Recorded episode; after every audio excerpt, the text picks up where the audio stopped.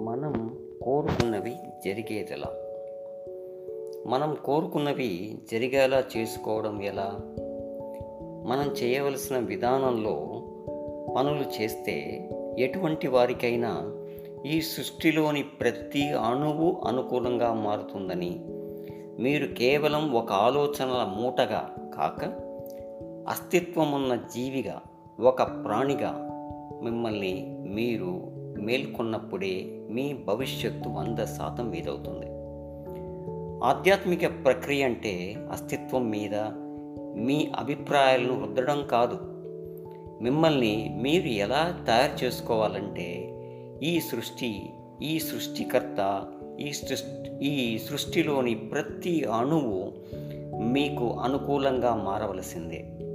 ఈ విశాలమైన విశ్వంలో మీరు మీ ఇష్టాయిష్టాల వెంట పరిగెడుతున్నప్పుడు ఒంటరితనాన్ని అనుభవిస్తున్నాం. నిత్యం ఏదో అభద్రత భావంతోనూ అస్థిరతతోనూ మానసికమైన సవాళ్ళతోనూ బాధపడతారు. ఒకసారి ఆ సృష్టి మీకు అనుకూలంగా మారిన తర్వాత అది మిమ్మల్ని అనుగ్రహంతో నిండిన మరో లోకంలోకి తీసుకుపోతుంది.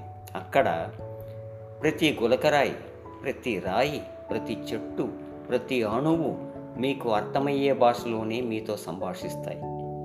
ప్రతి క్షణం మీ చుట్టూ కొన్ని లక్షల అద్భుతాలు జరుగుతున్నాయి.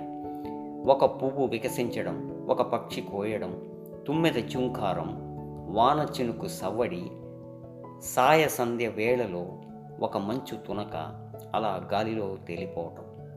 ఇలా ఎటు చూసినా అద్భుతమే. ఎలా జీవించాలనేది మీకు అవగతమైతే జీవితంలో ప్రతిరోజు ఇలాంటి అద్భుతాలకి కొదవే ఉండదు. మీరెంతటి వారైనా సరే చేయవలసిన విధానంలో పనులు చేయకపోతే జీవితం మీకు కావలసినట్టు పని చేయదు. నేను చాలా మంచివాణ్ణి అని మీరు అనుకోవచ్చు అయినా రోజు నీళ్ళు పోయకపోతే మీ తోటలో మొక్కలకి పువ్వులు వస్తాయా సరైన ఫలితాలు కావాలనుకున్నప్పుడు వాటికి అవసరమైన పనులు చేయవలసిందే. మంచి చెడు అనేవి ప్రాథమికంగా మనుషులు ఏర్పరచుకునే అభిప్రాయాలు. వాటి మీద సమాజం ప్రభావం ఉంటుంది. కాబట్టి సామాజిక ప్రమాణాలుగా అవి మంచికే కావచ్చు. కానీ అస్తిత్వానికి మాత్రం ఈ నిర్ణయాలతో సంబంధం లేదు. అస్తిత్వం దేని మీద అభిప్రాయాలను ఏర్పరచుకోదు. అది మనందరి సమాన దృష్టిలో చూస్తుంది. ఉదాహరణకి ఒక చలికాలం ఉదయాన్నే ఒక ముసలాయన గడ్డ కట్టుకుపోయిన కొలంలో చేపల వేట ఐస్ ఫిషింగ్కి బయలుదేరతాడు. ఉదయం పది గంటలైంది. మంచులో చిన్న కన్నం తవ్వి తన పక్కన ఒక తట్టెడు బీరు సీసాలు పెట్టుకొని చేపలు పట్టడానికి కూర్చున్నాడు చేపల వేట అనేది ఎన్ని చేపలు పట్టామో ఆ సంఖ్యకి మాత్రమే సంబంధించిన విషయం కాదు. అది మన సహనాన్ని పరీక్షించే ఆట. ఆ విషయం అతనికి తెలుసు. అందుకే గేలం నీటిలో వేసి బీరు సీసాలు ఒక్కొక్కటే ఖాళీ చేస్తున్నాడు. అలాగే చేపలు పట్టే బుట్ట కూడా ఖాళీగానే ఉంది. పొద్దుపోతోంది నాలుగు గంటలైంది ఇటు చేపల పుట్ట ఖాళీగానే ఉంది అటు బీరు బుట్ట కూడా ఖాళీ అయింది. ఇంతలో ఒక యువకుడు అటుగా వచ్చాడనమాట.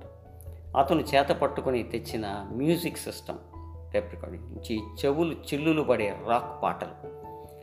అతను దగ్గరలోనే మంచులో ఉన్న చిన్న కన్నం వేసి సంగీతం ఇంకా హోరెత్తిస్తూనే ఉండగా చేపల వేటికి కూర్చున్నాడు.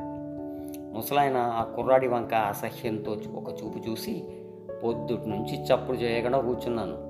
నాకు ఇప్పటిదాకా ఒక చేప కూడా దొరకలేదు. ఈ మూర్ఖుడు అంత చెవులు హోరెత్తించే చప్పుడు చేస్తూ మధ్యాహ్నం నాలుగు గంటలకు వచ్చి చేపలు పట్టాలనుకుంటున్నాడు. వీడిని మించిన తెలివి తక్కువ దద్దమ్మ ఇంకెక్కడా ఉండడు అని తిట్టుకున్నాడు. ఆశ్చర్యం ఏంటంటే పది నిమిషాల్లో ఆ కుర్రాడు ఒక పెద్ద చేపను పట్టాడు. అదృష్టం కలిసి వచ్చిందిలే అనుకుని ముసలాయన తన పనిలో తను మునిగిపోయాడు. మరి పదో పదో నిమిషాలకి గడవకుండానే ఒక పెద్ద చేపను పట్టాడు. ముసలతను ఆ కుర్రాడిని పట్టించుకోకుండా ఉండలేకపోయాడు. గుడ్లప్పగించి నోట మాట రాక ఆ కుర్రాడి వంక చూస్తూ ఉండిపోయాడు. సరిగ్గా అదే సమయంలో అతను నమ్మలేని విధంగా ఆ కుర్రాడు మూడోసారి ఇంకొక పెద్ద చేపను పట్టాడు. ఇక ఉండబట్టలేక తన అహంకారాన్ని పక్కన పెట్టి ఆ ముసలివాడు కుర్రాడి దగ్గరకు వచ్చాడు ఏమిటి రహస్యం అని అడిగాడు. నేను పొద్దుటి నుండి ఇక్కడ కూర్చున్నాను. అయినా నా పుట్ట ఖాళీగా ఉంది. నువ్వు కొద్దిసేపట్లోనే మూడు పెద్ద చేపలు పట్టావు. అసలు ఇది ఇది ఎలా సాధ్యం? ఏమిటి సంగతి? అని అడిగాడు. దానికి ఆ కుర్రాడు రూరా రూరా రూమ్ రూమ్ అని సమాధానం చెప్పాడు. ముసలాడు తన చేతి చెవి కానించుకుని ఏమిటి? అని అడిగాడు. కుర్రాడు స్టీరియో శబ్దాన్ని తగ్గించి రూరా రూరా రూరా అన్నాడు.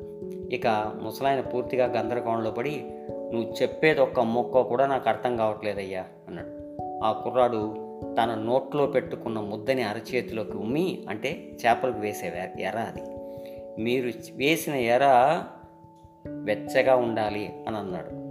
చేయవలసిన విధానంలో పనులు చేయకపోతే మీకు సరైన ఫలితాలు రావు. సూత్రాలకి సిద్ధాంతాలకి విలువ ఉన్నది సామాజిక పరిధిలోనే. మీరు కేవలం ఒక ఆలోచనల మాటగా కాక అస్తిత్వం ఉన్న జీవిగా ఒక ప్రాణిగా మిమ్మల్ని మీరు మేల్కొల్పుకోవలసిన తరుణం ఇది. అప్పుడే మీ భవిష్యత్తు మీదవుతుంది. నూటికి నూరు శాతం మీదే అవుతుంది నమస్కారం.